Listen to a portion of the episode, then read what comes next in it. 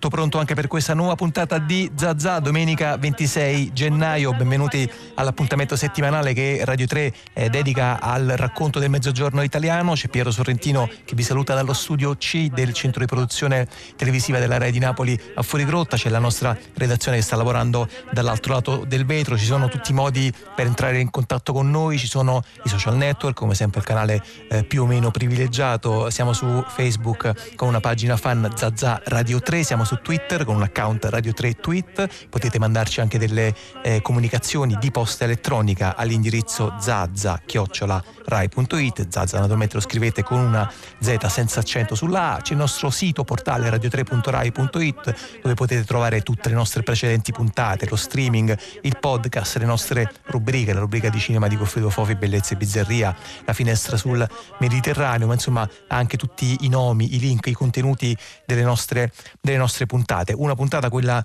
eh, di oggi, domenica 26 gennaio, che naturalmente non può non partire, non può non tener conto eh, dell'essere, del trovarsi a 24 ore da, una, eh, da, un appuntamento importante, quello del 27 gennaio. Radio 3 eh, dedica appunto al tema della memoria eh, una serie di appuntamenti eh, che sono più o meno cominciati anche nei giorni scorsi, ma che troveranno un culmine per esempio domani sera eh, 27 gennaio alle ore 21 al Teatro Vascello di Roma, vi ricordo appunto subito questo appuntamento, poi più avanti ve ne ricordo qualcun altro, con uno spettacolo appunto al Teatro Vascello che si intitola La mamma sta tornando, povero orfanello di Jean-Claude Grunberg, un autore teatrale, cineasta e scrittore per ragazzi. A seguire dopo lo spettacolo si aprirà uno spazio di riflessione e di testimonianze condotto dal direttore di questa rete, di eh, Radio 3 Marino Sinibaldi, ma appunto è un po' qualcosa che ha attraversato tutto il nostro palinsesto in questi giorni. Vogliamo contribuire anche noi eh, qui da eh, Zazà parlandovi di un, di un incontro, di una, di una, giornata che eh, trova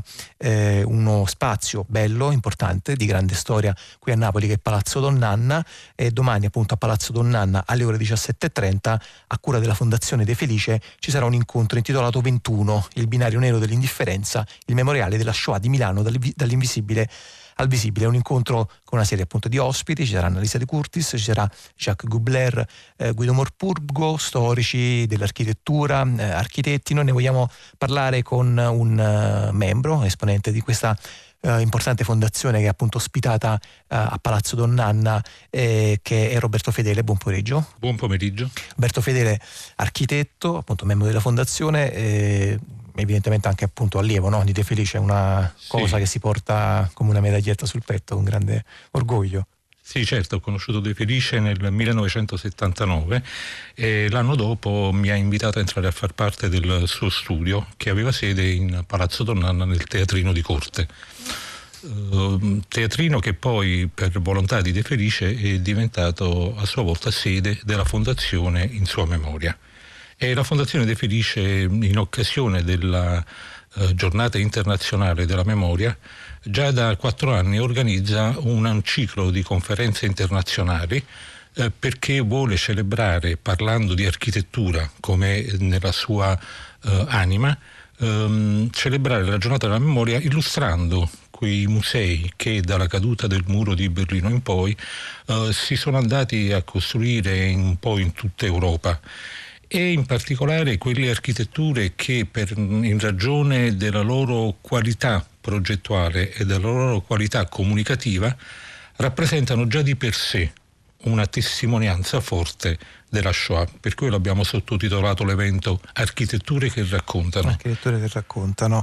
Appunto, come ci stava dicendo Roberto Fedele, è giunta alla sua, alla sua quarta edizione, domani è 27 gennaio, appunto giornata internazionale della memoria. Avete deciso di eh, mettere al centro di questo incontro, Roberto Fedele, eh, un numero, va bene, almeno l'avete messo al centro del, del titolo, che è 21, è il binario nero dell'indifferenza. Avete deciso di raccontare il memoriale della Shoah a Milano. Eh, intanto perché avete mh, preso questo posto e non evidentemente altri luoghi come tra i molti che si sarebbero potuti, sarebbero potuti scegliere perché evidentemente quel posto, quel luogo vedo che per esempio avete anche abbinato con grande, ehm, con grande efficacia anche una considerazione di Liliana Segre, no? mi pare che in qualche modo con quel binario si possa raccontare anche un pezzo di quello che sta succedendo eh, a queste latitudini.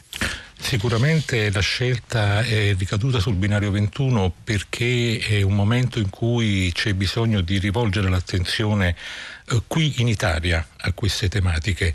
Eh, negli anni scorsi abbiamo presentato musei eh, in Europa, a Monaco di Baviera, a Vienna, Yad Vashem a Gerusalemme. Quest'anno ci è sembrato interessante rivolgere l'attenzione in Italia, rivolgere l'attenzione noi che ci occupiamo di architettura a quello che è un luogo che è rimasto unico, intatto come teatro degli anni della deportazione verso Auschwitz.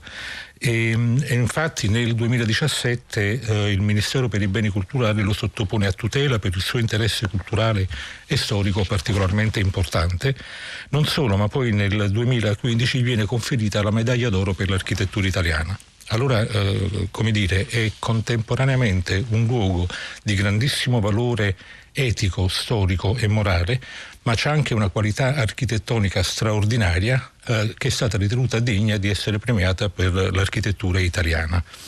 Allora, e... eh, sì, eh, conclude Roberto Federico. E il titolo 21, Il binario nero dell'indifferenza, è un evidente omaggio a uno degli ultimi volumi di Liliana Segre nella intervista a cura di Giuseppe Civati che parla del mare nero dell'indifferenza e poiché eh, il memoriale di Milano sorge sul binario 21 ci è eh, sembrato un buon omaggio chiamare questo evento 21 il binario nero dell'indifferenza. Allora, noi ehm, il progettista che ha appunto ehm, ideato, progettato questo memoriale, il memoriale della Shoah di Milano, l'abbiamo appena raggiunto al telefono, eh, lo nominavo prima, sarà appunto uno dei protagonisti dell'incontro di domani a Napoli a Palazzo Donnanna, è Guido Morpurgo. Buon pomeriggio Guido Morpurgo, grazie. Buon pomeriggio, eh, io sono coprogettista insieme ad Annalisa De Curtis di quest'opera. Eh, il memoriale della Shoah eh, nasce, eh, a differenza degli altri casi citati da Roberto Fedele, in un luogo originale della Shoah, quindi eh, non è diciamo, un museo costruito per ricordare degli eventi eh, con un edificio apposito oppure riutilizzando degli spazi dismessi o comunque disponibili per questo uso. È una, dire, un'interpretazione di questo luogo che eh, sì, è vero che è un luogo originale, è vero che la struttura complessiva è rimasta intatta. In realtà eh, dopo la guerra è stato soggetto a una serie di modificazioni, di alterazioni, di partizioni interne che ne hanno completamente snaturato l'essenza. Per cui in realtà il progetto che noi abbiamo portato avanti, naturalmente sotto leggi del Ministero dei Beni Culturali che ha controllato anche diciamo, la metodologia che noi abbiamo proposto per interpretare questo documento storico, eh, per farlo parlare, diciamo, per, farlo, eh, per metterlo in relazione col pubblico, è stata un'idea diciamo, archeologica, cioè di scavare all'interno di questo enorme spazio interno all'area di manovra della stazione centrale di Milano per rivelarne diciamo, la storia attraverso una sua interpretazione critica. Questo vuol dire che abbiamo lavorato sia sul contenitore, quindi sia sulle strutture che, come dicevo prima, erano state modificate, ricoperte, separate diciamo, dagli anni 50 in avanti, eh, ma anche introducendo all'interno di questo stesso luogo una serie di manufatti che tutti insieme dialogano con questo spazio che è stato portatore di violenza, di segregazione e di un progetto micidiale di eh, deportazione finalizzata allo sterminio eh, di persone inermi, oltre che di invece eh, oppositori politici al regime fascista.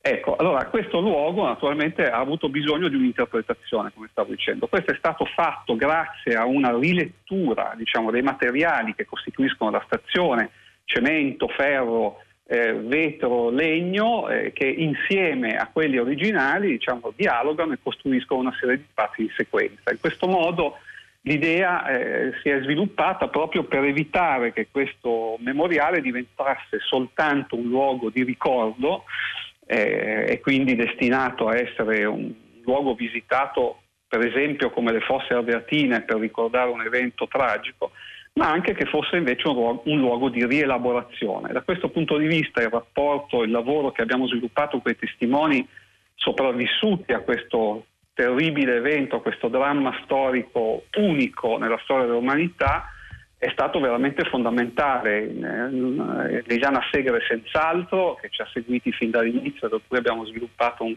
bellissimo rapporto, però vorrei ricordarne anche altri eh, ad esempio sì. Nedofiano mm. oppure eh, Gotti Bauer, che sono anche loro stati deportati da quel luogo e che ci hanno aiutato diciamo, a capire come riuscire a eh, rivelarlo. Senta Guido Morpurgo, eh, rispetto a questa questione che lei ci stava adesso presentando, no? il, eh, il, tema del luogo della memoria e il tema del luogo della rielaborazione, del fatto che appunto si debba, si possa tenere attraverso un posto una memoria che non è soltanto come dire, celebrativa, che non è soltanto retorica, che si esaurisce nello spazio di una, di una giornata, ma che invece evidentemente può gettare una luce anche nei restanti 364 giorni. C'è una questione di carattere generale che voglio porre a entrambi, sia a Roberto Fedele che a Guido Morpurgo, cioè il fatto che diciamo, colpisce abbastanza, no? lo leggevo in un uh, saggio di Alberto Cavaglion che era stato citato qualche giorno fa nel corso di, di Fahrenheit, il saggio si intitola Luoghi della memoria e paesaggi contaminati da decontaminare, in cui Alberto Cavaglion diceva sostanzialmente guardate che fa abbastanza impressione che negli ultimi vent'anni, soprattutto in Occidente, ci sono stati moltissimi ehm, posti in cui eh, la Shoah è stata in, oggetto di eh, dire, intensa e eh, capillare attività di ricordo e di memoria. Però quegli stessi posti nel corso di questi vent'anni sono anche incredibilmente i posti nei quali eh, gli atti di intolleranza, gli atti di razzismo, gli atti di antisemitismo sono cresciuti, sono cresciuti in maniera anche abbastanza preoccupante. Roberto Federa prima appunto parlava dell'Italia, ma non è evidentemente soltanto un caso specifico dell'Italia. C'è qualcosa che stiamo sbagliando? C'è qualcosa che va riformulato da questo punto di vista secondo voi? Mm, prima Roberto Federa e poi Guido Morpurgo. Io penso che la coscienza dell'uomo, mm, se non è schiettamente libera e riesce a fare i conti con quello che è stato, uh, ha bisogno allora di crearsi degli alibi, creare eh, dei paraocchi, creare eh, dei filtri che ci impediscono di vedere la realtà. Uh, mi spiego meglio, spesso um, diciamo, fare i conti con la Shoah non significa uh, dire guardate ciò che è stato ad opera del popolo tedesco. E qui è, è profondissimo ed è potente il messaggio di Liliana Segre. È l'indifferenza cioè ciascuno di noi che ha voltato la testa, ha fatto finta di non vedere in situazioni di intolleranza, di razzismo, di eh, non condivisione, si è reso colpevole di un momento di... simile a quello che è stato mm, con drammi ovviamente di portata eh, incommensurabile, però nel proprio piccolo ci si rende complici eh, di quella mentalità e di quel modo di vivere. Guido Morpurgo. Ma io vorrei centrare l'attenzione sulla, come dire, invece su un fatto positivo. Cioè, L'Italia è stato forse il primo paese d'Europa a porsi in maniera sistematica il problema del racconto di questa vicenda alle generazioni successive. Non è un caso, è una caratteristica che secondo me va, va ricordata perché è importante. Non dobbiamo dimenticare che le fosse ardeatine, per esempio, sono state, si è cominciato a parlarne e a cominciare a capire come realizzare un memoriale delle fosse ardeatine quando la guerra ancora non era finita, perché il Comitato di Liberazione Nazionale aveva già capito che col tempo questi fatti si sarebbero in qualche modo eh, sviliti dal punto di vista della coscienza collettiva rispetto al loro significato e alla loro portata futura. Così come eh, subito negli anni successivi ci si è posto il problema di recuperare eh, la risiera di San Sabba per farne un memoriale museo. Anche in questo caso, eh, dire, la, la, l'idea di trasmettere questa coscienza, di questo, questa eh, eredità terribile, che naturalmente non è un problema che eh, appartiene soltanto alla Germania, perché tutti i paesi occupati durante la seconda guerra mondiale si sono resi a vario titolo eh, complici delle, delle degli, occupa- degli, occupanti tedeschi. Poi vorrei comunque anche ricordare che l'Italia ha prodotto delle leggi anti-ebraiche spaventose, certo. molto più avanzate per certi aspetti addirittura delle leggi di Norimberga, sì. che comunque la persecuzione degli ebrei nel nostro paese non è stata fatta soltanto dai nazisti, ma è stata fatta anche dai fascisti. Eh sì, il fascismo sì. è stato complice in una maniera assolutamente convinta, non, non casuale, di questa vicenda. Quindi l'architettura in Italia ha avuto un ruolo fondamentale fin da subito in questo processo, dopodiché si è costituito una specie di interruzione, di sospensione, che è durata decine d'anni su questo tema, finché eh, appunto grazie a un gruppo di volenterose persone non ci si è riproposto, tra cui Liliana Segre in prima fila, questo lo vorrei ricordare, non ci si è posto il problema di eh, dire, riproporre il tema perché a Milano esiste un luogo che è stato teatro anch'esso di questa vicenda. Quindi io direi che la cosa che va vista è il ruolo dell'architettura come un fatto di produzione di cultura e di sviluppo di una coscienza mm. collettiva nazionale proiettata nel futuro. Eh sì, Guido Morprugo, grazie, grazie anche per aver dire, ricordato che spesso la vulgata degli italiani brava gente appunto non è nient'altro che, che, un, che un brutto luogo comune che per troppo tempo ci siamo,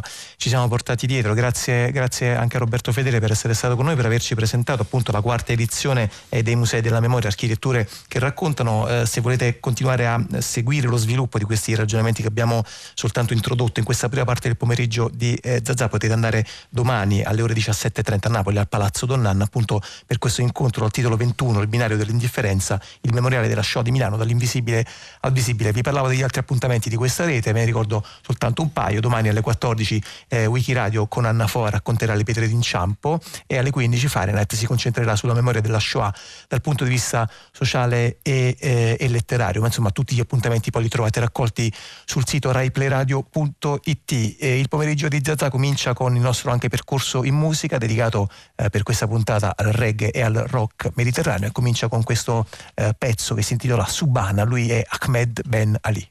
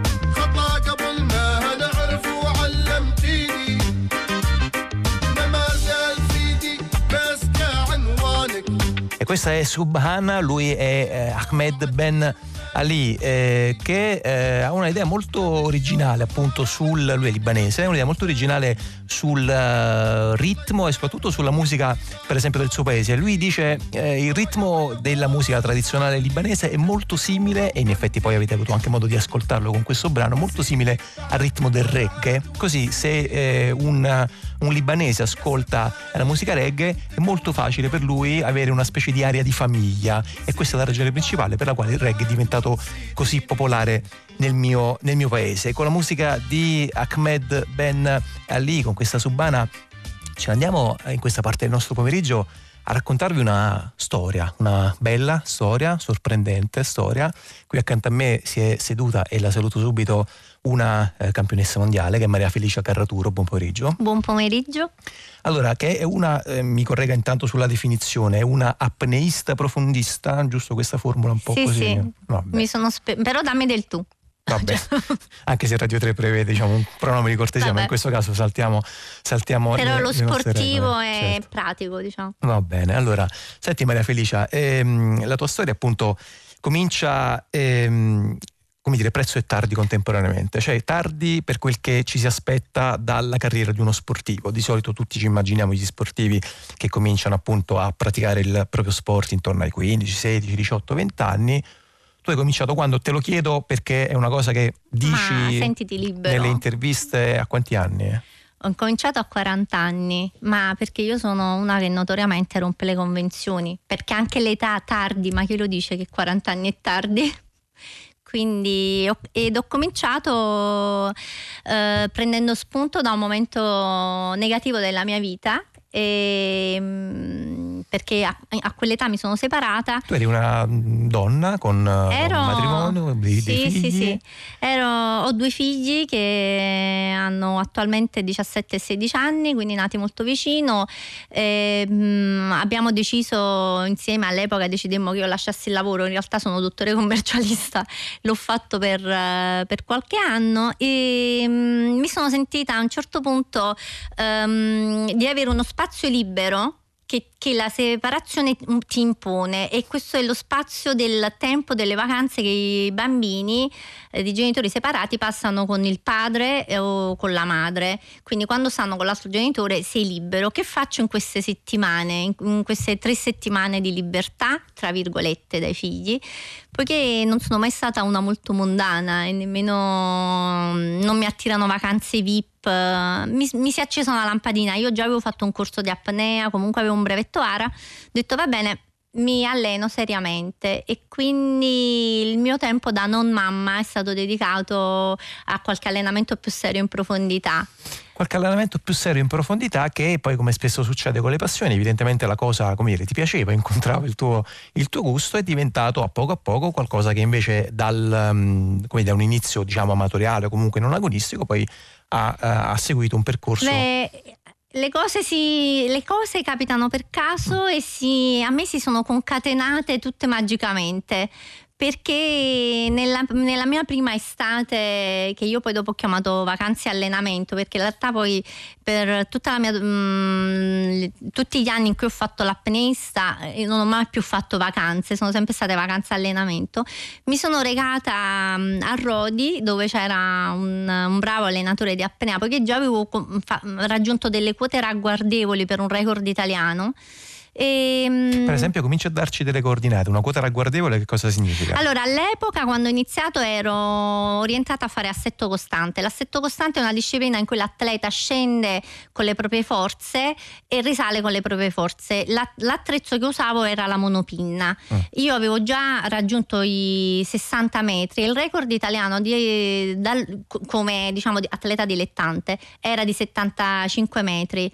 Per cui mh, che faccio? In questo tempo che mi si è aperto di libertà, tra virgolette, eh, vado a Rodi e lì eh, incontro questa persona eh, un po' burbera perché era una persona del nord e mm, mi mette questo cavo che a me sembrava troppo corto però per pudore avevo paura di dire guarda io già ho fatto metri di più il cavo è praticamente il, il percorso che devi fare in il verticale il cavo è una fune a piombo mm. che è già misurata rispetto rispetto alla quota che vuoi fare ed è il tuo cavo guida al quale l'atleta è anche legato da una cosa che noi chiamiamo lanyard, un cavetto di sicurezza proprio per, ehm, perché mm, nel caso ci fosse un eventuale incidente non, non vaghi nel mare, quindi ti ripescano. E, ehm, e lui dopo pochi giorni mi, mi, ha convocato dicendo guarda qui vengono tante persone che pensano di essere atleti forti e invece non sanno fare nulla, tu invece per me sei un atleta veramente forte, se vuoi ho l'onore di allenarti quindi per me apri di cielo qualcuno che ha 40 anni che io avevo quasi 40 anni mi si offrisse di allenarmi è stata una, un'emozione fortissima. E ovviamente da lì ho cercato di fare del mio meglio e già dopo, l'anno dopo ho partecipato al mio primo mondiale nel 2011 in Grecia a Calamata e lì ho omologato il mio primo record in assetto costante free immersion che è una specialità con la quale l'atleta si tira in profondità con le braccia e risale tirandosi con le braccia, quindi senza usare le gambe. A un certo punto, eh, come poi diciamo, si capirà nel corso di questa nostra conversazione, Maria Felicia Caratore una che non sta mai nel posto dove l'hai lasciata, decidi di sostanzialmente mh, mm, cambiare, di passare ad altro, come dire, questi record li avevi raggiunti, questo percorso l'avevi fatto e fai un salto, passi dall'assetto costante, correggimi se sbaglio, all'assetto esatto. variabile, che consiste Corretto. in una discesa con quella che noi diciamo profani chiamiamo il peso, ma in realtà non si chiama peso. Esatto, si chiama slitta. slitta. Sì, in realtà um, a un certo punto scopro che mi piace la profondità estrema. Io avevo già omologato tre record italiani, uno in free immersion e due in assetto costante con la monopinna, però um, scopro che mi fa mi dà una certa sorta di adrenalina alla profondità estrema che si fa con le discipline del no limits e del variabile. E nel 2015 omologo tre record italiani e il più profondo mh, con 120 metri no limits. È una disciplina in cui l'atleta scende con la slitta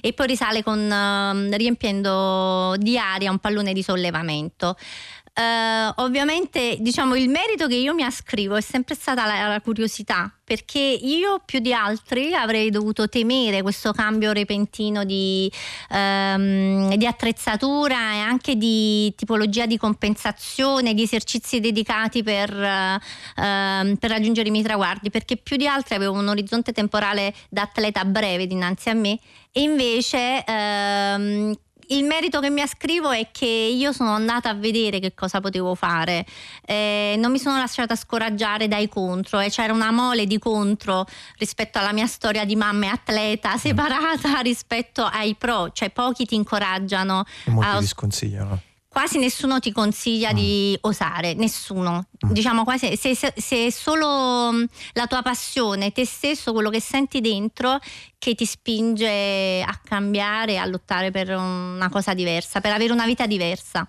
E questo ti ha portato poi, eh, poco più di un anno e mezzo fa, insomma agosto sì, 2018, 18. a eh, battere il record invece appunto di discesa in assetto, appunto come diciamo prima, variabile. Sei scesa correggimi anche qui se sbaglio, eh, a una profondità di 115 metri, sì. lo hai fatto in un tempo di 3 minuti e 4 secondi sì. e hai superato un precedente record mondiale che era di 112 metri, quindi sei scesa a 3 metri in più della sì. precedente detentrice del titolo, che era questa atleta turca Deria, Deria Khan.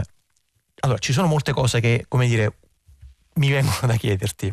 La prima Vai. è questa, prova a portarci un po' con te lì sotto, cioè tutti noi, evidentemente, anche per quanto come dire, appassionati del mare, forse un metro, un paio di metri, non so come dire, noi come dire, amanti della domenica del mare, non siamo mai scesi sotto, sotto l'acqua. Portaci a 115 metri di profondità. Intanto che cosa si sente o che cosa evidentemente non si sente lì sotto?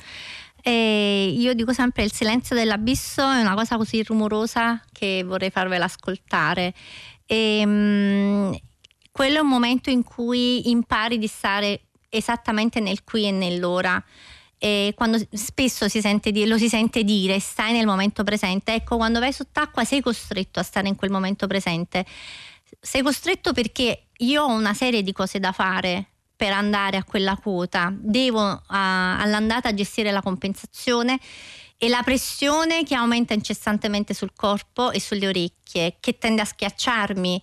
Io paragono spesso la mia discesa sott'acqua quella che è il viaggio nella vita, perché a un certo punto ti arrivano le paure, anche un, un, atleta di una disciplina estrema, perché la mia è una disciplina comunque estrema, una disciplina considerata no limits, che ha una certa componente di pericolosità, ha paura, non c'è l'atleta che non ha paura, questo è normale e umano, così come noi abbiamo paura nella vita quando dobbiamo affrontare qualcosa di difficile, qualcosa di, ehm, che, che, ci sta portando a un cambio di strada. L'apnea mi ha insegnato rila- ad accettare le mie paure e su quelle a rilassarmi. Questo è il mio viaggio sott'acqua. Io non contrasto il mare, cerco di fondermi con esso e diventare acqua nell'acqua. Significa che mi abbandono. Più mi abbandono più riesco a scendere. Io non sono un elemento esterno al mare, quindi accetto il momento momento, il momento di eh, pericolosità che la discesa comporta, ehm, che la velocità comporta, le difficoltà, però non mi ci irrigidisco, quindi le accetto, le attraverso.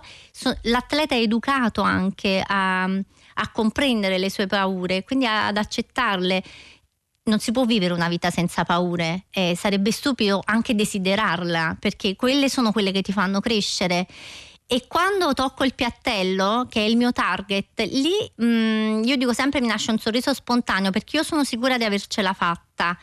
E certo, hai tanti metri da ancora da nuotare, da nuotare, perché l'andata sono aiutata. Perché sì, in effetti poi il punto è quello, no? Nell'andata tu, come dire, adesso la faccio facile, Beh. scendi con la cosiddetta slitta e va bene, diciamo. Sì il problema è che poi la slitta credo la, la abbandoni lì sì. sul fondo e, e, risali, come dire, lo stesso percorso sì, che hai fatto all'andata. Infatti per questo si chiama assetto variabile, perché la slitta, quello che volgarmente si chiama peso, eh, io lo lascio al fondo, mm. quindi la mia pesata varia all'andata sono super zavorrata con un attrezzo che mi porta a grande velocità, io raggiungo i due metri e mezzo a secondo in media nella discesa e poi invece lo abbandono questo peso, risalgo nuotando. E la velocità di risalita qual è? E tieni conto che tocco il piattello intorno ai con 60-65 secondi e il resto me lo faccio nuotando. Quindi, quindi il totale eh, dei 3 minuti. Era 3 minuti e 4 secondi, 4 secondi, però 60 per scendere, 60 secondi. Diciamo, eh, diciamo in media perché tieni conto in allenamento l'ho chiuso a mm, tipo 2 minuti e 50, quel giorno c'era molta corrente perché poi tutto quell'ambaradan fa una, fa una, è una sorta di vela sott'acqua quindi se c'è corrente e sei anche un po' rallentato e chiuderlo con 14 secondi in più è stato rispetto alla media eh, è un bel tempo in più. Però eh, ecco è l'accettazione di quel momento quel giorno c'era corrente e amen l'ho fatto lo stesso e, mh, mm, ritornando a, alla nuotata, è, è sempre come ti poni. Tutti noi viviamo una vita con difficoltà e dici va bene, io ora ho ancora 115 metri, vedi come ti suona strano rispetto a ho solo 15 metri, cioè metà del percorso l'ho Già fatto e ne devo fare solo l'altra metà. E quindi è come tu ti parli quotidianamente, anche lì sott'acqua, come, tu, come mi parlo, si chiama self-talk un po' in gergo, ma come mi parlo in maniera positiva per tutta quella risalita. Questo mi dà, mi dà la forza e la carica per completare la risalita in maniera corretta. Senti Maria Felice, un'altra questione che spesso in maniera forse molto superficiale si pone a chi fa gli sport come, come quello che fai tu, appunto sport prima ci dicevi no limits, sport estremi, è una domanda. E la domanda è perché? Perché si fanno sport che possono mettere a rischio la vita, ma in realtà un po' tutti gli sport evidentemente hanno una loro componente di rischio, forse qualcuno più di altri, anzi senz'altro qualcuno più di altri. Perché lo fai?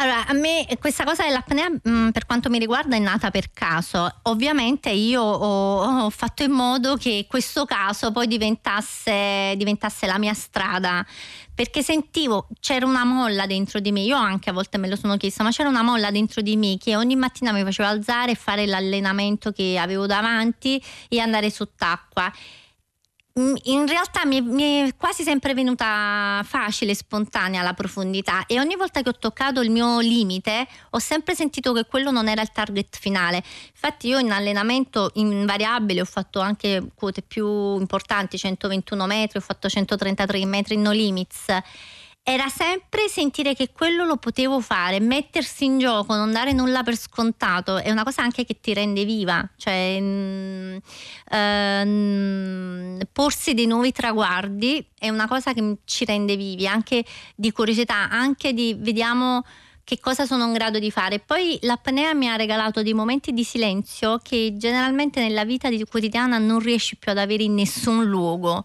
e, e credo che quelli siano stati i momenti forse che più ho ricercato mm, in tutto il mio percorso di atleta perché in quei momenti che sentivo di crescere Senti, come donna intendo uh, un altro paio di questioni ti volevo, ti volevo porre hai parlato appunto di ricerca di nuovi traguardi. Quello che, posso, che non posso non chiederti è qual è il tuo, tuo, prossimo traguardo. Evidentemente, di sicuro forse non me lo dirai, ma ce lo hai già eh, scritto dentro te stessa da eh, qualche parte ci stai scritto. già lavorando. Io in realtà ho scritto un libro ah. e quindi mio, uno dei miei traguardi Beh, è. Intanto dici il titolo che qui a Radio 3 parliamo eh, sempre. ancora non è pubblicato, ah, perciò. Vabbè, vabbè.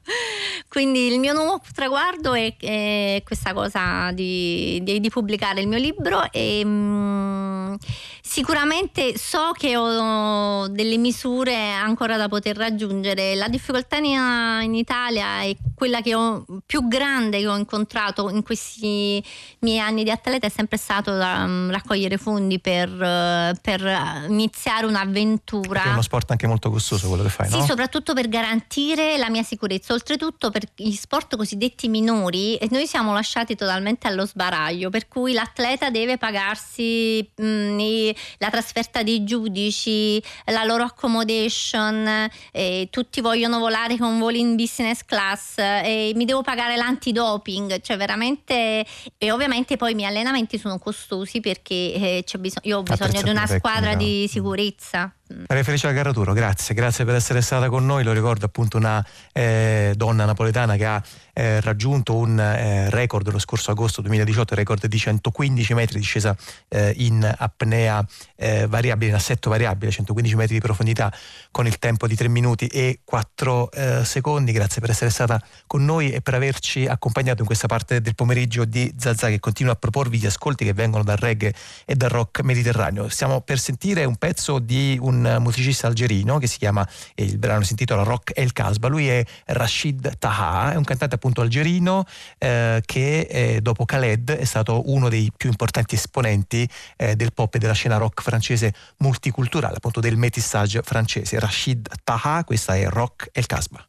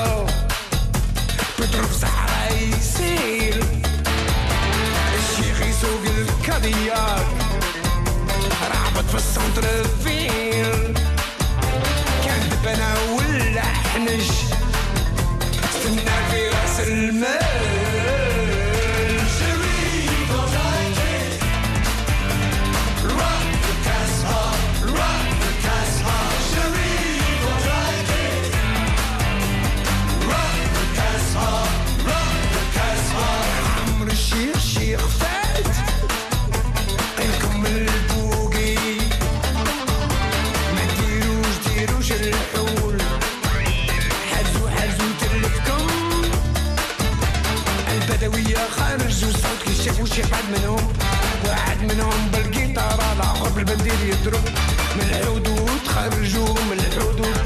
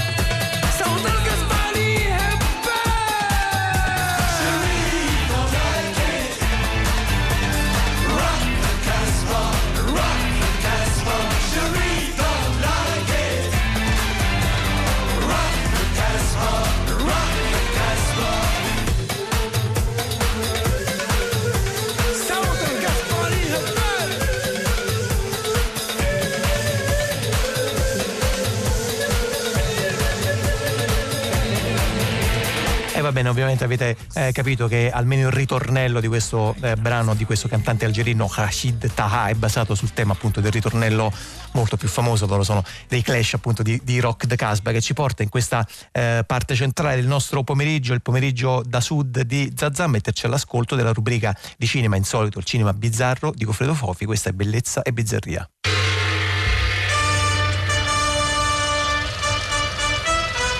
La notte brava di Mauro Bolognini è un film del 1959 scritto da Pierpaolo Pasolini.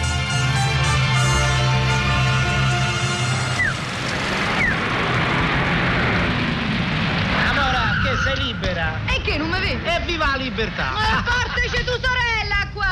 Pierpaolo Pasolini, prima di fare il regista, ha fatto lo sceneggiatore per eh, sopravvivere, faceva l'insegnante elementare a Pietralata e quando ha cominciato a occuparsi di cinema seriamente gli hanno dato lavoro, eh, soprattutto eh, Fellini che si è, si è, servito di lui, della sua conoscenza di Roma, della Roma del sottoproletariato, della Roma marginale per le notti di Cabiria, in particolare avrebbe dovuto poi produrre lui a Cattone, non se l'è sentita e Pasolini un po' si è risentito di questo cambiamento di idea perché evidentemente quando lesse la sceneggiatura deve essersi un po' spaventato e poi i suoi produttori non erano eh, dell'idea che quel film potesse avere successo. Prima di Accattone, Pasolini ha scritto alcuni film molto interessanti, due per Mauro Bolognini, La notte brava e La giornata balorda, sono un dittico già nel titolo, uno più tardi per Bernardo Bertolucci, il film di esordio, La comare secca, e infine quello secondo me più interessante, più bello, più pasoliniano, Morte di un amico di Franco Rossi. La notte brava. La notte brava è un film particolarmente curioso, più bello che La giornata balorda, particolarmente curioso proprio per questo accostamento Bolognini eh, Pasolini. Pasolini aveva già collaborato a Marisa La Civetta, una piccola commedia tipo Poveri ma belli con Marisa Allasio, non brutto, tutt'altro che brutto, pieno di spunti e trovatine e anche curioso perché è tutto su un personaggio femminile, proletario, ma un personaggio femminile. Poi con La notte brava e la giornata balorda invece, eh, come dire, Pasolini eh, diventa un personaggio in qualche modo centrale nel vitalissimo cinema italiano a cavallo del miracolo economico, prima di poter esordire poi nel 60 con eh, Accattone. La notte brava è un film un po' picaresco, è un girovagare prima nella giornata, in una giornata romana periferica, centrale eh, e nei dintorni di Roma, e poi la notte con le avventure di tre eh, malamente, di tre giovani del eh, proletariato marginale, del sottoproletariato della periferia romana che vengono fuori diritti, diritti da ragazzi di vita. Quindi vengono fuori anche dalla sua conoscenza di quel mondo grazie a Sergio Citti e a um, Franco Citti. Quante disgrazie, malattie, furti, delitti. Sofferenze, morti. Basta leggere i giornali. Il marito ammazza la moglie. Per conto come si chiama là offre una festa mascherata. Padre di famiglia muore di fame. A me vuoi dire perché? Perché? È la vita. Un giorno all'altro ti venga a chiamare. A scintillone.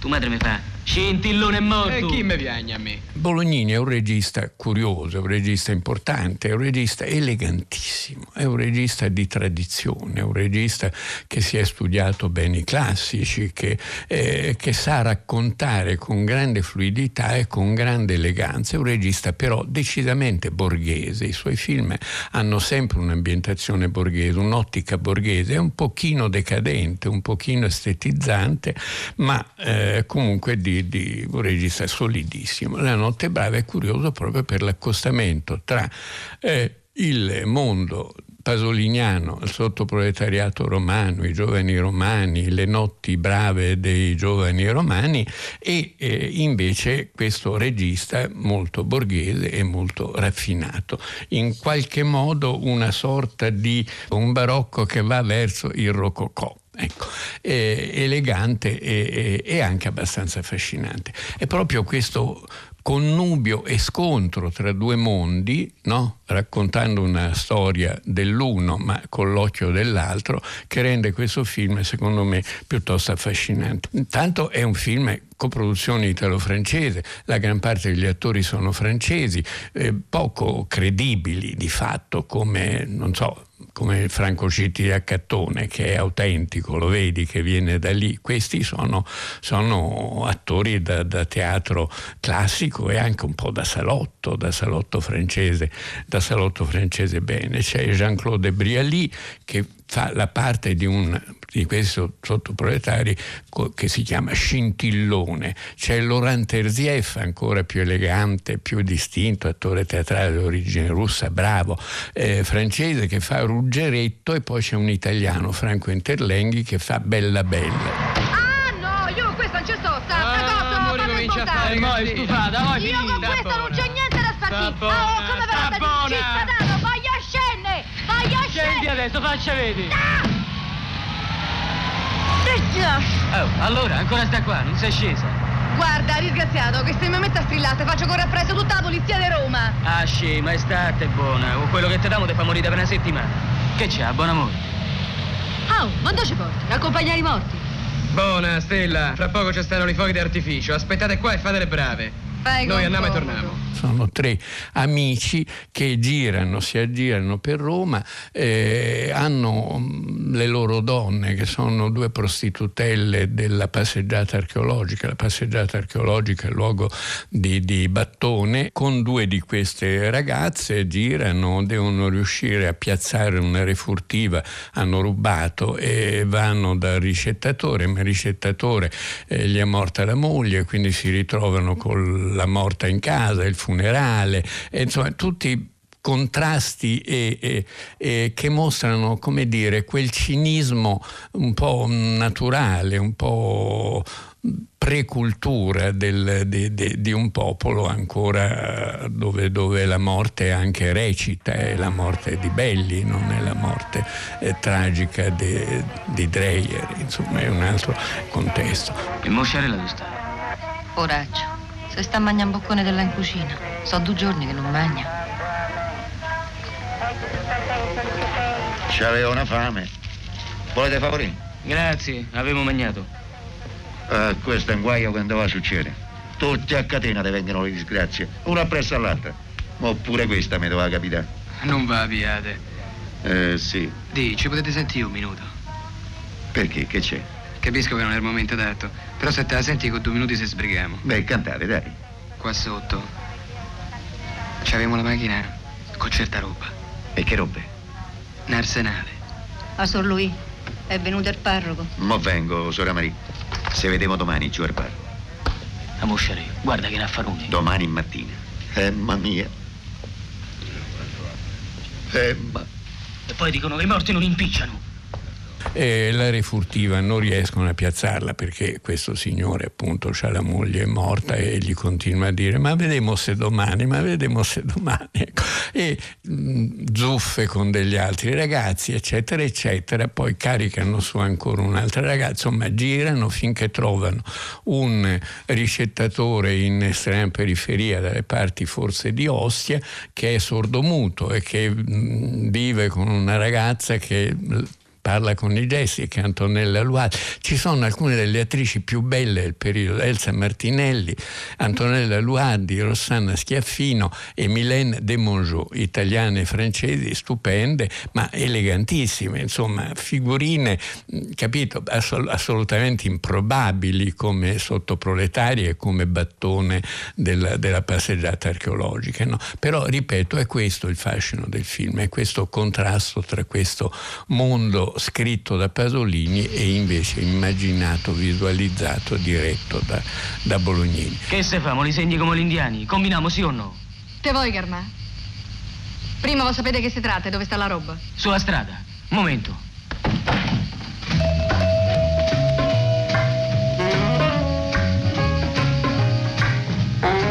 15, 20, 25, 30, 35, 40, 45, 50. Oh 55, signore, a un sordomuto tanti sordi dai e a me niente che sor bella bella. 65, 70, 75, 80, 85, 90, 95, 100.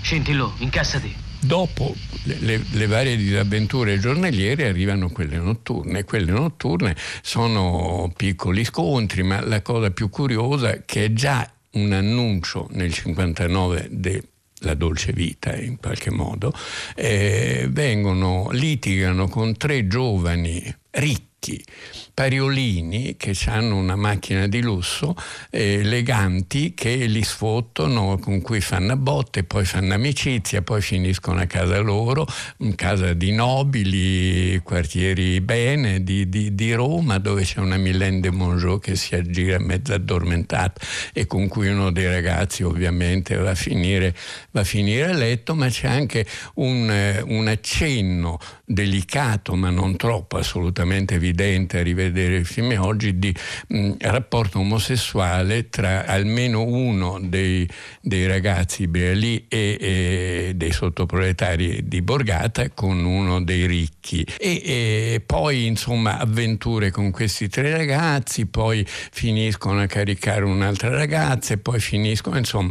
è un girovagare un po' insensato. Noi siamo pronti. Ma quale botte quale botte ragazzi? Sembriamo quando siamo vecchietti va. Ormai acqua passata, no? Per me. Beh, se vi sta bene. Mi chiamo Achille. Piacere, Gino de Terbella Bella. Che ci vuoi dare in passaggio? Con piacere. Dove vi dobbiamo portare? All'avventura! Portaci a vive, faccia conoscere il mondo! Ah, guarda, e noi non c'è una lira, eh, stiamo un bianco scannati! Se ci riporti in cascano manco 5 lire! Ma dove le porto? E dove pare, l'opinione pubblica è con noi!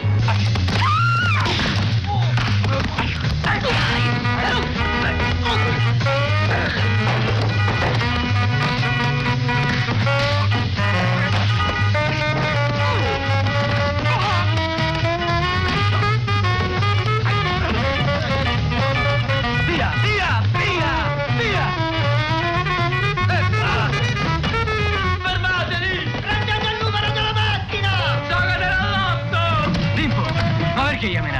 Antipatico.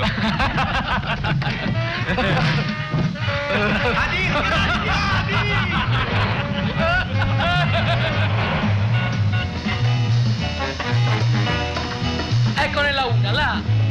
Aua Salmo Iraqi, quanto costi? Va bene per te questa. Ti piace, dottoressa? Te la compro. Beh, se mettiamo d'accordo, no? Vieni, amore. Eh? Ti danno un bordello a! Amberi con chi se siamo incontrati. Ciao. Ahi, ecco la grana!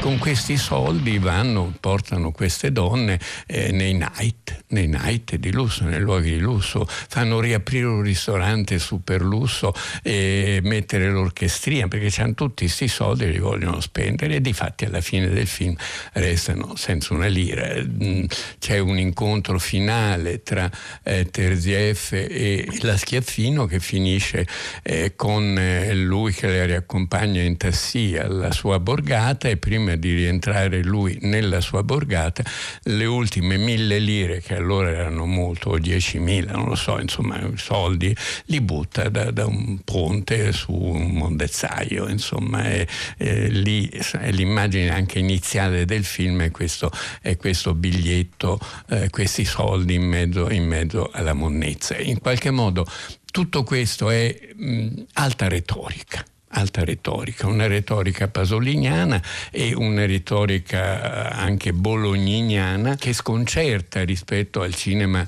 eh, del neorealismo dove l'impressione di realtà doveva essere dominante. Qui è, un, è una sorta di balletto o di film giapponese, Pasolini amava moltissimo il cinema giapponese, e il film è di un'eleganza quasi estenuata, no? eh, molto decadente, di fatto molto decadente, in qualche modo anche rivelatore degli aspetti un decadenti dell'opera stessa di, di Pasolini. Però, eh, come dire, onor del vero è un film che si vede con grande piacere, grande fotografia, grande musica di Piero Piccioni, eh, alias Piero Morgan. Eh, insomma, è un film eh, di quelli che mh, vale la pena di rivedere e anche di studiare per capire in qualche modo quello che sarebbe diventato Pasolini il suo apprendimento al mestiere di regista. Lui, grande scrittore, grande poeta, grande saggista, però la sua passione era il cinema e ha cominciato a farlo un po' per motivi eh, di, di sopravvivenza, ma soprattutto perché veramente il cinema era la sua prima passione. Amado mio, il romanzo di gioventù lo dimostra ampiamente.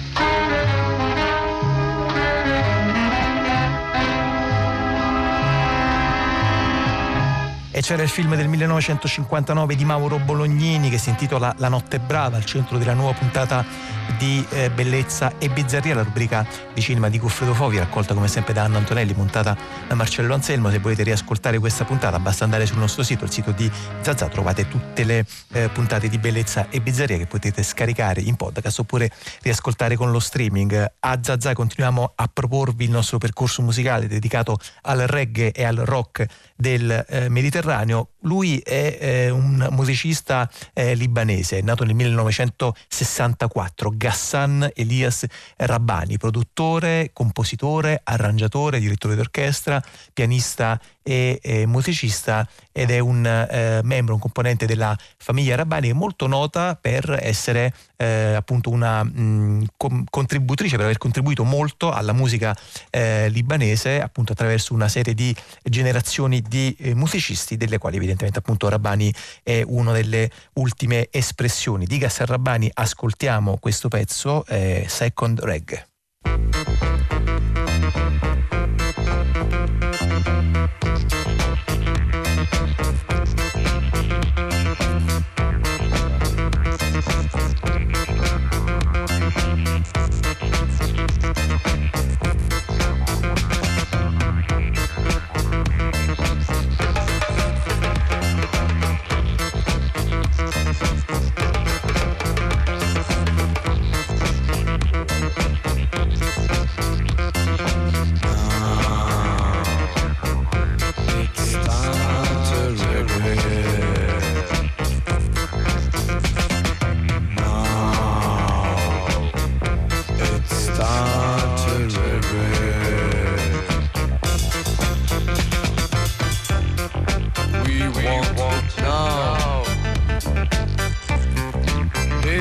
whoa, whoa, whoa.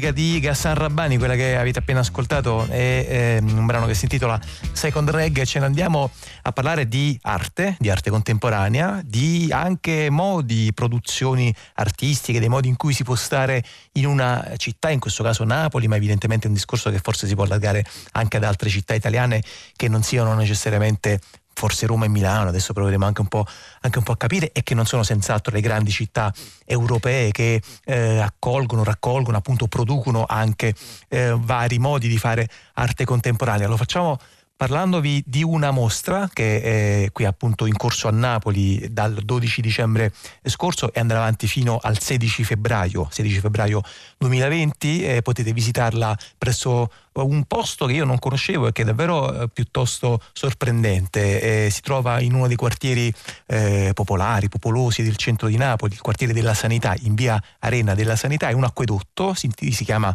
Augusteo eh, del Serino, potete appunto andare a visitare questa mostra tutti i sabato e tutte le domeniche mattina. La mostra si intitola Solidi, archeologia dell'avvenire ed è l'ultima mostra di un eh, gruppo, collettivo, duo, entità multipla di artisti di Napoli che si chiamano che si chiama Chop e Caff, adesso vi spiegheremo anche bene perché questo um, essere molto attenti appunto al modo di nominarli, eh, Chop e Caff, Chop e Caff è qui, in realtà sono due persone, sono due persone eh, delle quali non ha neanche senso dire il nome perché la loro produzione appunto, il loro modo di fare arte, il loro modo di stare eh, nel mondo dell'arte si concretizza intorno appunto a questo nucleo che si chiama Chop e Caff. Buon pomeriggio Chop e Caff, grazie. Ciao.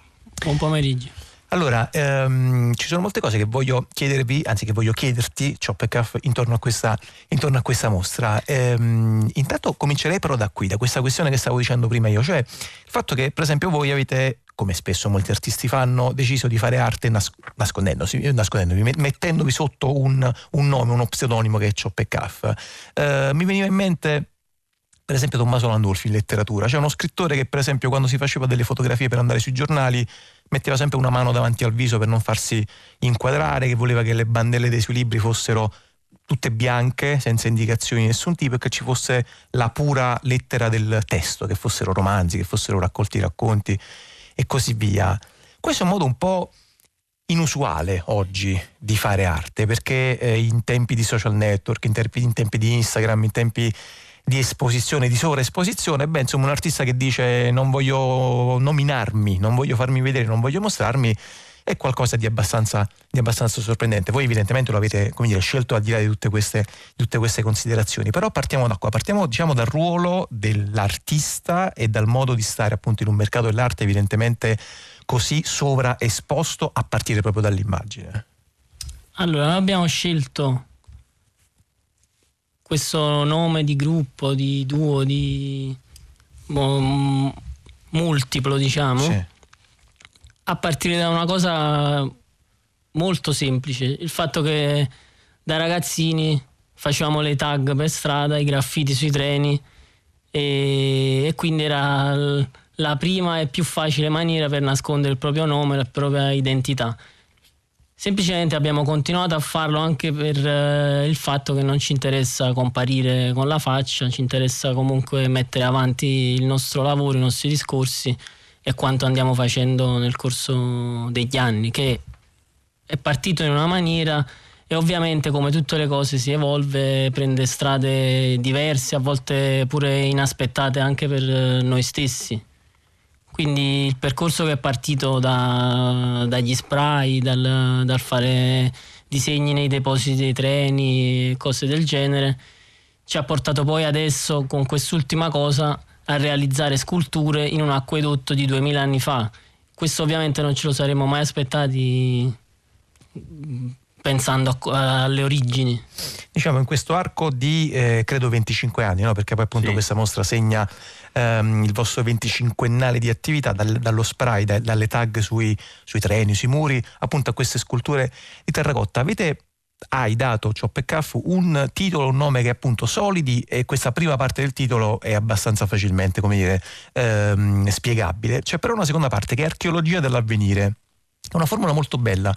Eh, Sebastiano Vassalli mm, in alcuni suoi romanzi parlava di archeologia del presente. Tu hai parlato di archeologia dell'avvenire. Ci spieghi che cosa significa questo evidentemente apparentemente, apparentemente ossimoro, no? qualcosa come dire che viene dal passato che però non si è ancora verificato? E questo è un titolo che viene comunque da, da, un, da, un, gioco, perché più o meno tutto quello che facciamo noi ci, ci, ci diverte e lo facciamo giocando. E abbiamo immaginato eh, delle storie di persone, di, di oggetti eh, ritrovate in un periodo che non è questo, ma molto più avanti. E la nostra idea è quella di, di immaginarsi questi archeologi che trovano queste figure, queste, queste persone in posizioni, in, uh, in momenti che loro uh, trovano strano e ci, ci, si chiedono che cosa stavano facendo queste persone anni fa che per noi potrebbero essere questi anni uh, moderni, che stiamo vivendo noi. Ecco, questo diciamo è come se appunto fossimo noi eh, degli archeologi appunto del futuro, come evidentemente gli archeologi contemporanei hanno dovuto guardare, si sono dovuti imbattere per esempio in Pompei, no? forse il, il um, paragone più immediato viene proprio da quello, cioè dalle persone che sono state coperte dalla cenere e che sono rimaste solidificate nei secoli. Eh, e però voi appunto avete proiettato questo discorso in una specie di, eh, da qualche parte in un testo che accompagna eh, questa vostra mostra, avete parlato di un film di fantascienza però di infimordine. Intanto perché eh, di fantascienza appunto alla luce di quello che stavamo dicendo si capisce, ma perché di infimordine? Perché pensavamo più, più, piuttosto ai, ai B-movie mm. di fantascienza. Mm Uh, quelli americani degli anni 50 dove le cose sono un po' esagerate, un po' sovraccariche sia nelle, nelle tonalità che nel, nel, modo di raccontare. Però poi tutto questo è stato sepolto diciamo dalla cenere, da, dal tempo e quindi quello che poi ritroviamo oggi è che in realtà diciamo guardando l'avvenire racconta il presente nostro e sono delle figure che sono veramente uh, monotono, quindi uh, quello che regna è il grigio, che poi rimanda a un nostro vecchio lavoro uh, di qualche anno fa che avevamo fatto con Gabriele Frasca, che è un libricino, dove noi avevamo fatto dei disegni, una cinquantina di disegni tutti con le tonalità del grigio, che non è un colore diciamo senza colore, bensì che contiene tutti gli altri colori e avevamo chiesto a Gabriele di scrivere delle cose ispirandosi ai disegni, quindi invertendo un po' il processo di so- solito dell'illustrazione che mm, procede al contrario. Ecco, um, sempre provando a immaginarci noi nei panni di questi archeologi che un giorno eh, dal futuro appunto eh, scoprissero che cosa è stato questo inizio di, di secolo, no? anche qui a Radio 3 eh, stiamo dedicando un ciclo di Pantheon proprio ai primi vent'anni del secolo, sono passati vent'anni eh, dal, dall'inizio del dal, dal 2000 e um, voi a un certo punto dive, eh, scrivete che eh, si, questi archeologi si possono imbattere in pezzi di, non di medioevo ma di mediaevo. Ehm, e guardando appunto per esempio alcuni di questi lavori, di questi vostri lavori, di queste vostre sculture, per esempio adesso qui sotto gli occhi una uh, figura evidentemente più o meno umana uh, su un blocco uh, bloccata per, um, um, attraverso delle corde che gli legano e gli impediscono i movimenti sia nei piedi che nel collo e questa scultura, questo lavoro si intitola Allegato. Adesso c'è un gioco di parole evidentemente, però allegato a noi rimanda all'allegato naturalmente della posta, della posta elettronica. Ecco, uh, Choppe che cosa vedono questi archeologi guardando a quello che noi stiamo vivendo oggi come, come il nostro presente spesso così come minimo schizofrenico? Allora, quello che vedono è, è un uomo completamente al di là di questa che tu hai menzionato, certo, dove tanti. c'è l'allegato e quindi veramente si vede questa umanità imbrigliata in, que, in questo eccesso eh, di, di, di, media e quindi queste, queste immense sovrastrutture che in realtà poi costituiscono l'essere umano contemporaneo e che, che forse diciamo, andando un po' a sgonfiare di qua e di là l'impalcatura verrebbe completamente meno. Quindi il nostro ragionare, ma questo avviene un po' nella fase successiva a, al, al, lavoro fatto plasmando le, le opere concretamente perché noi comunque in un modo o nell'altro agiamo sempre distinto, questo è quello che abbiamo sempre fatto sia nei lavori fatti in città all'aria aperta che nei disegni, così eh, procediamo veramente distinto. E quindi però piano piano cominciamo a ragionarci, a leggere quello che magari era nascosto nel, nel segno più istintivo che potevamo mettere o in una scultura, in un foglio, in una, in un, anche nella scrittura in qualche modo. Ecco, parlavi eh, dei lavori fatti in città all'aria aperta. Cioè, Peccaff è un artista che eh, lavora praticamente quasi esclusivamente appunto sul, sul campo, diciamo, la, come l'intera città è un eh, gigantesco eh, site specific, come dicono, come dicono, i critici d'arte, e conoscete e conosci molto bene appunto i quartieri popolari, eh, perché ci vivi, perché li attraversi, perché ci ci lavori. Prima di salutarti volevo chiederti una cosa, eh, partendo da un fatto di cronaca che ha molto eh, colpito, eh, che, ha, che, ha, attraversato appunto le cronache eh, intorno a Napoli in queste settimane, c'è quella rivolta di quel gruppo di eh, ragazzini in un quartiere popolare che è il Borgo Sant'Antonio Abate nei giorni eh, del cosiddetto fucarazzo, noi qui lo chiamiamo il cippo, insomma sostanzialmente la raccolta di legna che è avanzata dagli alberi di Natale, che viene ammassata e che viene incendiata per fare il fuoco più bello eh, del, eh, del, della città. Voi avete realizzato qualche anno fa un piccolo film che si intitolava Il segreto, che raccontava eh, proprio la, mh, le giornate di un gruppo di quei ragazzini che andavano appunto a raccogliere, a raccogliere questa legna. Come l'hai letta questa, questa vicenda di cronaca di questi sì evidentemente ragazzini che hanno lanciato legna, che hanno lanciato botti, che hanno lanciato pietre contro la polizia che era lì per impedire l'accensione di questo fuoco la maggior parte dell'analisi è stata guardate il, dire, il, degrado di quartieri, guardate quella delinquenza, è intollerabile tutto questo. Qualcun altro però ha detto fate attenzione che però in questo caso specifico forse stiamo parlando di qualcosa relativo a un rito identitario molto, molto sentito appunto soprattutto in certe, in certe, zone di Napoli. Tu che idea ti sei fatto? Ma, ehm, il fatto è che eh, ai dei ragazzi gli viene impedito di fare un, per loro un gioco quello di, che hanno nella memoria, perché è un gioco che gli viene raccontato dai fratelli più grandi dai genitori. E secondo me è uno sfogo abbastanza violento perché non, non, non gli può impedire a questi ragazzini di, di non esprimersi su, con questo fuoco che comunque è una, una cosa che ha un periodo prima, cioè dura un due settimane la raccolta eh, nasconderlo. Mm, poi il finale è che la polizia arriva e ti, ti blocca, ti vogliono fermare questa cosa che per, per, loro non è niente, è un fuoco che deve bruciare, non è che chissà che deve succedere, però comunque poi la reazione è aggressiva perché poi è molto eh, pompata diciamo, dal, dal, fatto che loro pure sanno che queste immagini andranno in giro e le vedranno tutte quante perché sono abituati anche a, a rivedersi in queste azioni violente. Però comunque la cosa che mi fa pensare è la decisione di, di stoppare questo, questo, gioco, che è una cosa che va avanti da, da anni. La città comunque negli ultimi 4-5 anni Uh, ha scelto deliberatamente di reprimere questo, questo rito considerandolo come un rito primitivo, completamente barbaro, quando invece è un percorso di crescita dove questi ragazzi affrontano per uh, due settimane, tre settimane un, uh, un vero e proprio navigare verso l'età adulta.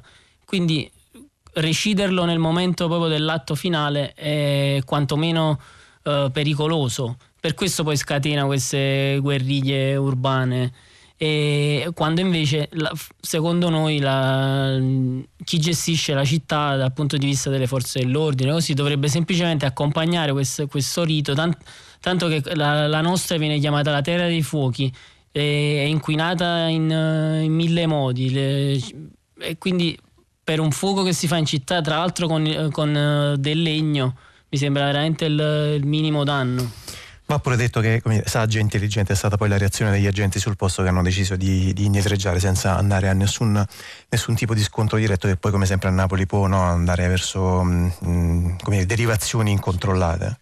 Allora, l'ultima cosa invece sulla mostra sì. è che la, la, notizia di oggi, eh, la mostra verrà prorogata ah. fino a Pasqua perché comunque ci sta andando molta gente e quindi l'associazione Vergini Sanità che gestisce questo luogo e lo rende disponibile alla città si è gentilmente messa a disposizione per farla continuare fino a Pasqua. Allora non più solo fino al 16 febbraio come ho detto prima, ma appunto fino a Pasqua è possibile andare in via Arena della Sanità 5 a Napoli per sull'acquedotto Augusteo del Serino per vedere eh, ogni sabato e ogni domenica mattina la nuova mostra per il 25ennale del lavoro di Ciop e Caff Solidi Archeologia dell'Avvenire. Grazie per essere stati in nostra compagnia. Noi continuiamo ad ascoltare il nostro percorso percorso musicale dedicato al reggae e rock mediterraneo, questo è Shalom Israel live arbitrio.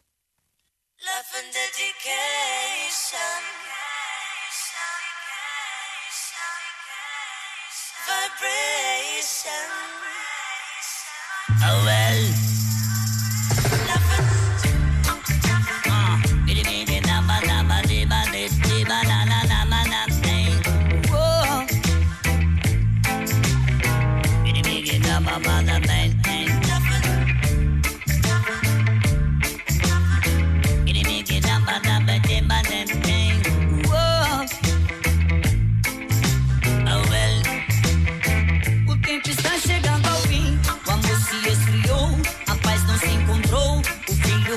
Pai. Irmão contra irmão, não existe mais paixão, traição, não tem mais consideração. Achou que eu não ia falar? Peraí, meu chapa, tenha calma, minha alma não quer mais saber de guerra. De tanto imaginar, tento te explicar. O mundo vem e vai, só quem permanece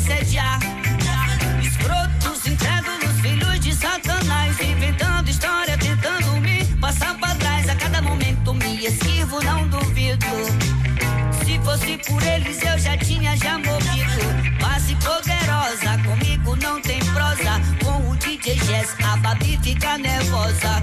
Juntando forças com os meus irmãos. Fumando um baseado pra ficar bem chapadão. Pra ver se eu esqueço as mentiras que vem do peso. Dizendo que eu sou isso e aquilo. A me dá o isqueiro apagou. Vou acender de novo, por enquanto acendo esse,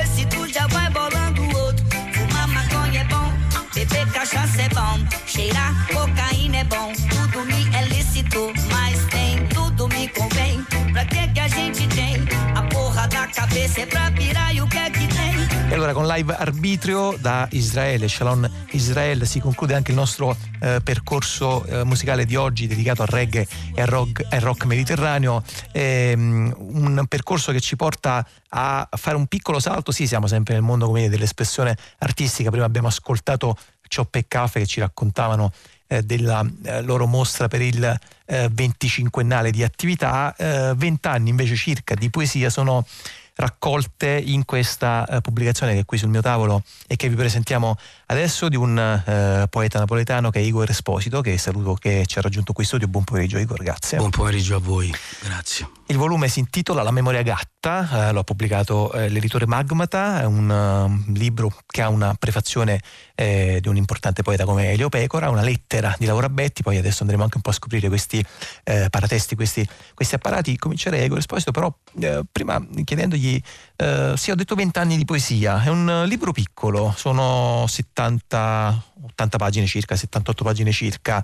Colpisce un po' questa, mm, questa scelta, no? Vent'anni di poesia di un poeta che, che, che pubblica, che scrive, che, che, interviene. Evidentemente, credo, immagino, forse Igor Esposito mi smentirà, c'è stata una eh, scure piuttosto pesante che è andata a calare sui testi.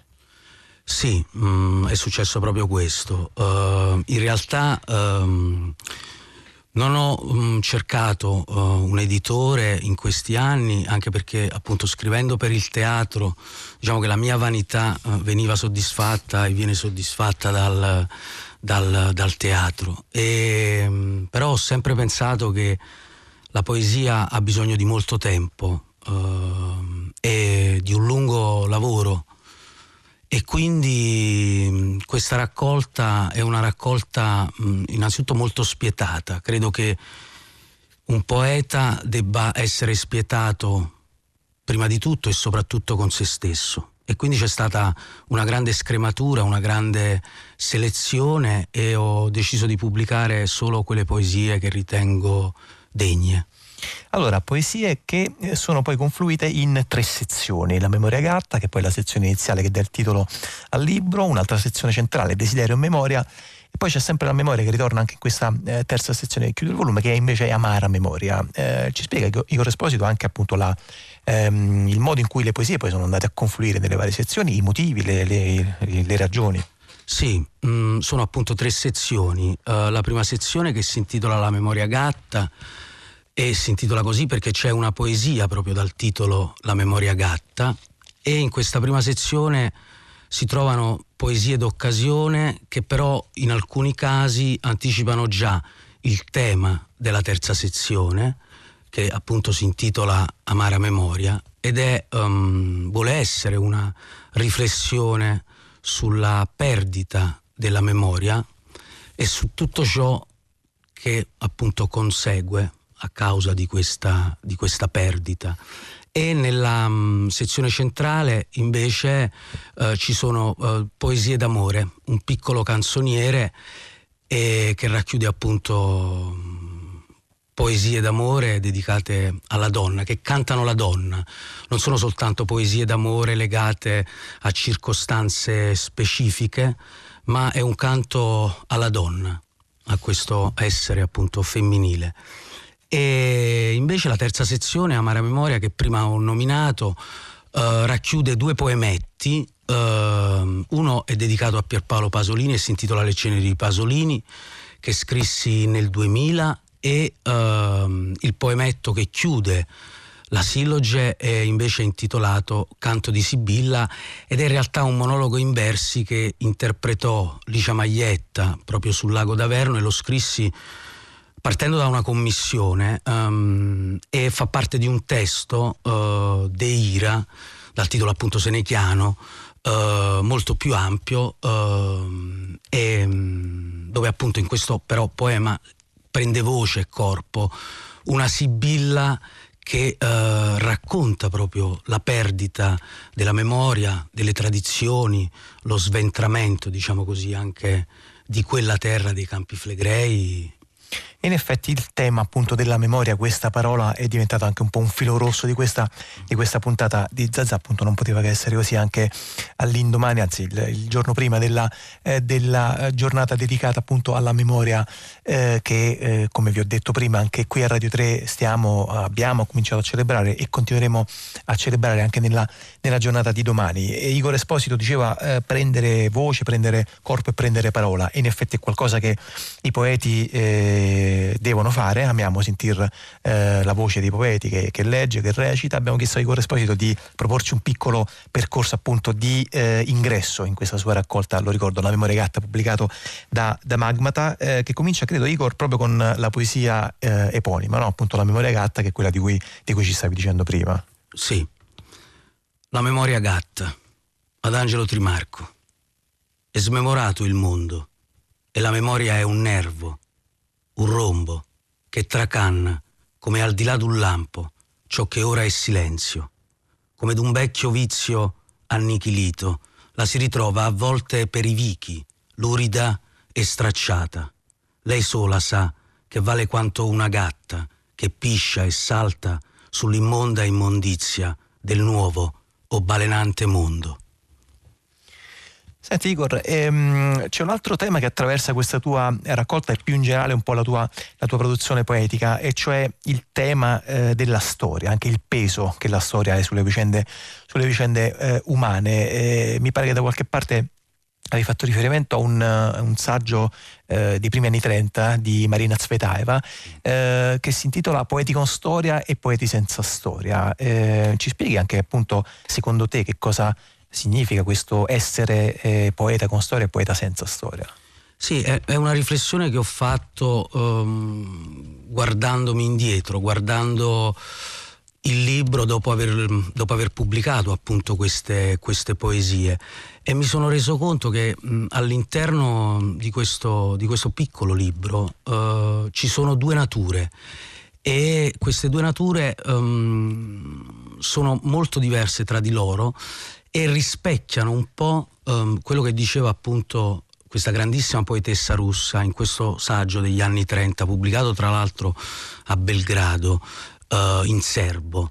Uh, tradotto dal russo e pubblicato in serbo e um, appunto poeti con storia e poeti senza storia lei fa questa riflessione Um, divide i poeti appunto in queste due categorie.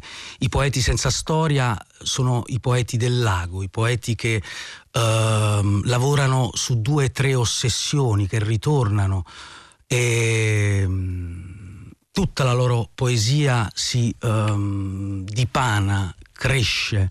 Uh, si sviluppa intorno a queste due o tre ossessioni e la, la sezione centrale, quella delle poesie d'amore, è appunto una ossessione eh, vicina a, questo, a, questo, diciamo, a questa immagine che Marina Svetieva dà del poeta mentre la terza sezione invece secondo me si avvicina, è eh, più vicina, molto più vicina a quella dei poeti con, con storia, perché appunto si interroga sulla contemporaneità, eh, sui mutamenti, Uh, e sulla storia stessa e sia nel poemetto Le ceneri di Pasolini che nel canto di Sibilla uh, rifletto, uh, medito sulle conseguenze di alcuni eventi storici e soprattutto, ripeto, sulla perdita della memoria.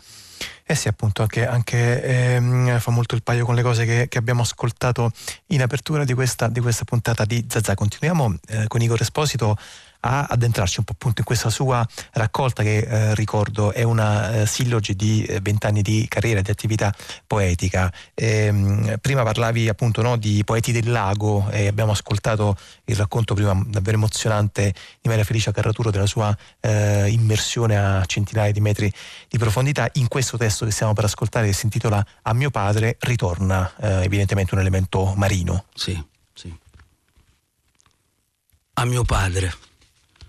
Tu sai quello che ancora io non so, l'inutile riposo della notte, la pace che spande la sua morta luce nelle taverne vuote, i borghi uccisi dalle ruspe, le nude camelie nel terriccio come rosari abbandonati dalle vecchie, altra stagione vogliono dirci.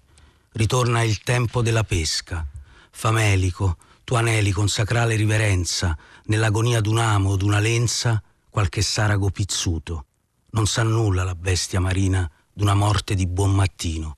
Spera la fuga col fermo colpo d'una mascella nel mare sorrentino. Non sa che dietro ad ogni desiderio della vita c'è già la morte tutta della terra. Tu sai quello che ancora io non so, le cose che io solo nomino e sono il mondo.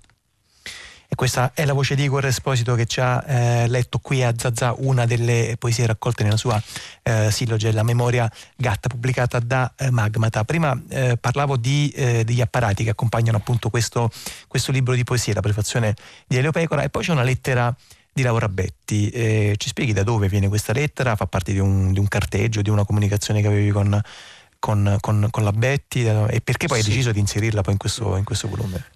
Io mh, quando chiusi il poemetto Le ceneri di Pasolini mh, pensai subito uh, che mh, di, di, di, pensai subito a lei, pensai subito a Laura Betti uh, e pensai che forse era la persona uh, che mi avrebbe potuto dire se questo poemetto aveva, aveva, aveva un valore. E quindi andai a Roma portai mm, questo manoscritto insieme ad altre poesie che uh, fanno parte della seconda sezione, ovvero poesie, le poesie d'amore, e uh, lasciai il tutto ad una segretaria del Fondo Pasolini e uh, dopo qualche mese, nel 2001, lei mi scrisse uh, la lettera che è qui pubblicata. E, ehm, e io ci tenevo a, appunto a pubblicarla eh, perché in un certo senso è una sorta per me di garanzia, se vogliamo, al poemetto e anche alle altre poesie, anche perché eh, Laura Betti conosceva molto bene la poesia, la frequentava, frequentava i grandi scrittori romani e eh, molti di loro, tra le altre cose, hanno scritto canzoni appositamente per lei, canzoni meravigliose appositamente per lei da Arbasino, Fortini, Pasolini. Beh, poi eh, come è sorprendente che eh, sei venuto fuori da un incontro con Laura Betti senza beccarti, non so, uno, no, lei, uno scapaccione. Primo, io poi la, l'ho rincontrata un paio di volte perché tornai. Mh, mm, ero, ero, in Olanda, a quel tempo vivevo in Olanda mh, mm, e quando tornai a Napoli uh, le telefonai, ci vedemmo un paio di volte, tre volte e, e, e lei era, era, era, esasperata perché non ce la faceva più a portare avanti il fondo Pasolini aveva deciso di dare tutto alla fondazione uh, di di, di, di, Bologna, la Cineteca di Bologna che poi è divenuta Fondo Pasolini Betti. E, e ricordo il primo incontro mi disse adesso te ne vai o ti uccido, però nella lettera, questo ci tengo a sottolineare questo aspetto, lei mi scrive eh, grazie Igor anche se in ritardo, a me mi stupì questa cosa delle tue poesie, delle tue belle poesie, a me mi stupisce ancora questa cosa, no? Eh, nel senso, lei, Laura Betti, Coppa Volpi nel 68 per Teorema, migliore attrice al Festival di Venezia, protagonista di, di, di, di alcuni capolavori del cinema italiano, Novecento, di Bertolucci. E mi stupì questa, no, questo, anche se in ritardo, no? come, quindi come dire, a volte si mitizzano un po' i personaggi e, e, e, e, le dicerie, i pettegolezzi. Con me è stata molto gentile, a parte quel finale del primo incontro, ma forse era ironica, no? Allora, a Laura Betti è dedicata anche eh, una delle poesie raccolte appunto nella eh, raccolta di eh, versi di Igor Esposito alla memoria gatta appena pubblicata da Magmata che si intitola eh, Desdemona, una poesia con la quale poi ci, ci salutiamo. Desdemona, a Laura Betti. Ora che batti morte, Desdemona, l'inferno del tuo hotel resta in terra, ma il cielo è un altro inferno, di nuvole e di vento. Del sogno d'una cosa resta un misero brandello, del sogno che sognavi nel tuo canto, o del pane che cercavi in un poeta, resta un grido castrato, neppure un corpo, di stracci, sul selciato.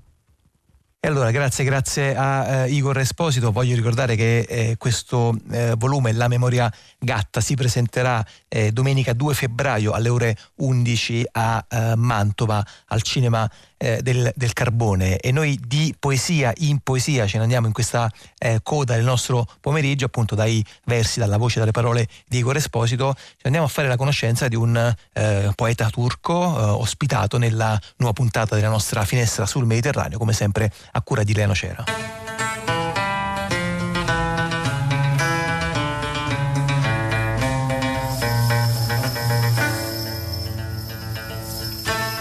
Non darmi dispiaceri e non dispiacerti per me, non far raffreddare le nostre promesse, non andare troppo a largo da me, non andare troppo a largo in me. E non andartene troppo a largo fino a cadere in te. Invia rose al passato, non dimenticare, anche i ricordi vanno annaffiati. Prenditi cura di loro, prenditi cura di me, tienimi, tieniti a me non dimenticarmi qui o là, da questo o da quello. Non dimenticarmi. Guardami. Prefazione per l'amore è il titolo della poesia che abbiamo appena ascoltato nella voce dell'attore Giovanni Ludeno. Prefazione per l'amore è una poesia di Haydar Ergülen, uno dei più importanti poeti della Turchia di oggi, che appena una settimana fa ha ricevuto a Livorno il premio Ciampi per la sezione internazionale della poesia promossa dalla casa editrice Valigie Russe.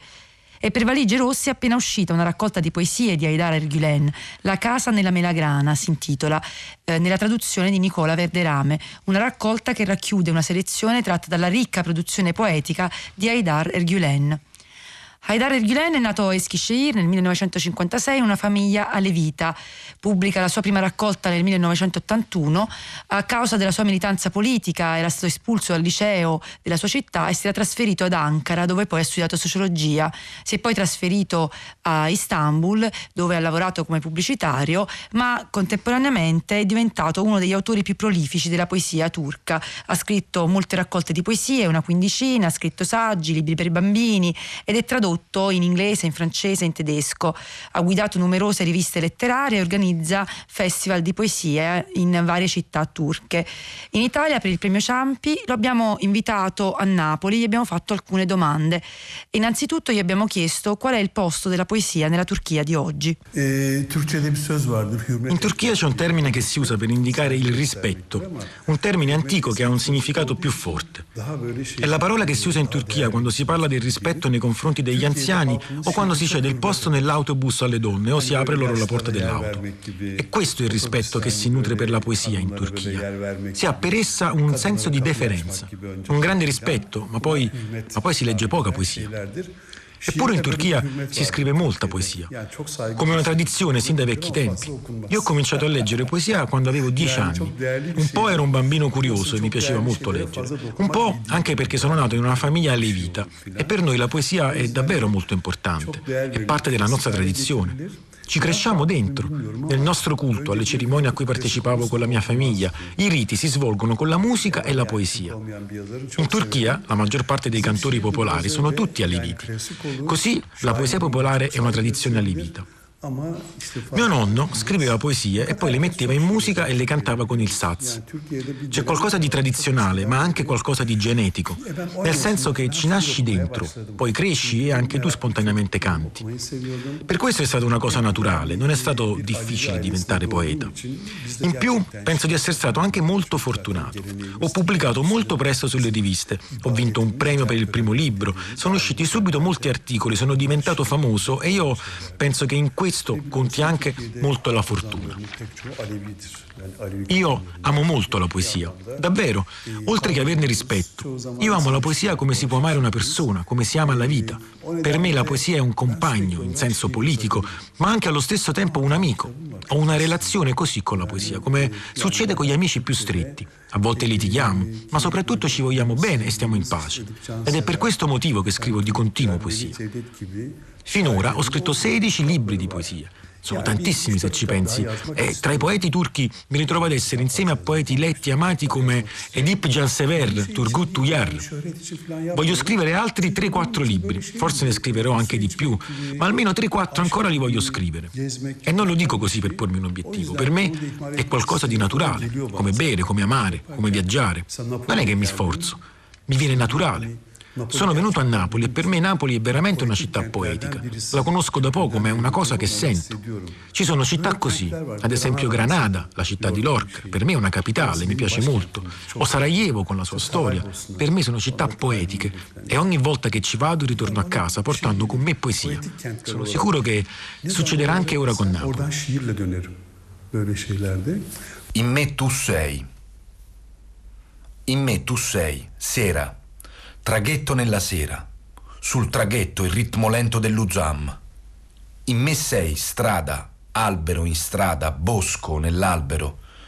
In me sei cicogna, steppa nella cicogna, treno nella steppa. In me sei vino, uva nel vino, gasal nell'uva.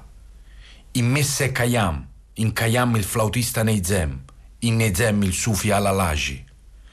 In me sei mondo, ombra nel mondo, tempo nell'ombra, in me sei unione con l'amore, nell'unione la clausura, nella clausura l'oceano. In me sei lettera, sogno nella busta, l'infinito nel sogno. In me sei mondo, caos nel mondo, quiete nel caos. In me sei pozzo, nel pozzo Giuseppe, in Giuseppe la cella buia. In me sei candela, fuoco nella candela, caicco nel fuoco. In me sei meraviglia, musica nella meraviglia, mare in musica. In me sei bella, riso della bella, amata nel riso. In me sei isola, ulivo sull'isola, nero dell'ulivo.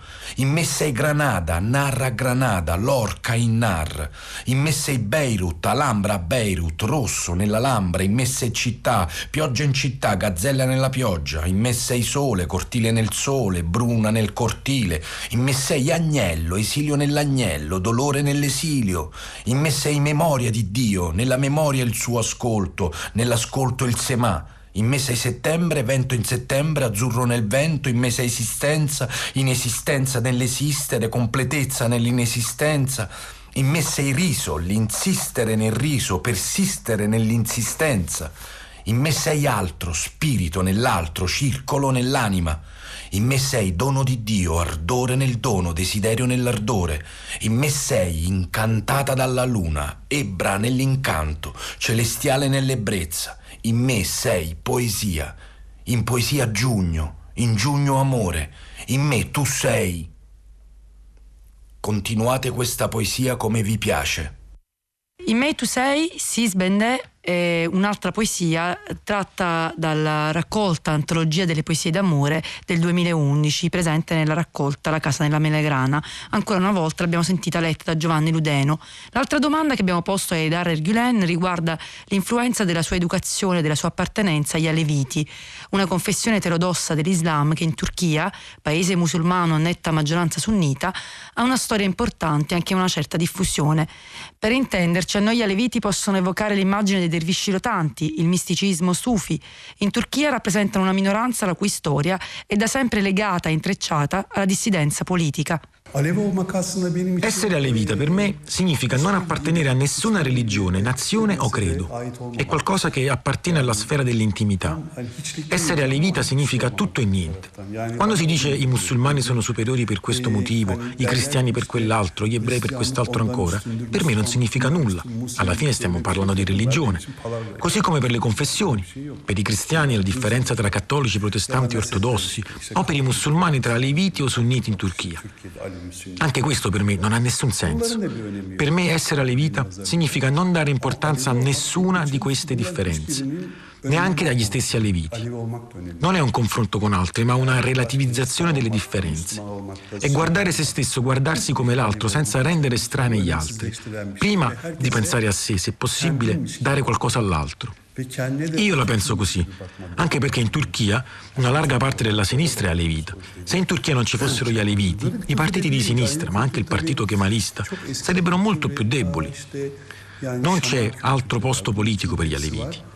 Del resto, a chi altro potrebbero dare il proprio voto? Di conseguenza appoggiano i socialisti o i socialdemocratici. Il pensiero alevita è molto vicino al pensiero socialista. Così succede che nasci, cresci in un certo ambiente e essere aveliti ed essere socialisti si confonde. Si condivide la stessa visione del mondo, l'idea di condivisione, di uguaglianza, della parità tra uomo e donna e senza nemmeno dover dare una definizione di sé, di fatto ti ritrovi socialista. La cultura levita è molto antica. In essa si ritrovano eco dello sciamanesimo e del misticismo dell'Asia centrale, un profondo legame con la natura. È una cosa che trovo bella e che dà molta grazia. Si cresce così in un mondo di storie, di canti, e non ti resta altro che scrivere poesia. Chiudiamo sentendo ora dalla voce di Haydar Ergülen la poesia con cui abbiamo aperto, Prefazione per l'amore. Okuyayım mı? Aşk için ön söz. Beni üzme. Kendini de benimle üzme. Sözümüzü üşütme. Fazla açılma benden. Çok açılma bana da. Kendine de fazla açılıp da içine düşme. Geçmişe gül gönder, unutma. Anılar da su ister. Anılara iyi bak. Bana bak. Beni tut. Bana tutun. Beni orada burada, beni şunda bunda unutma bak.''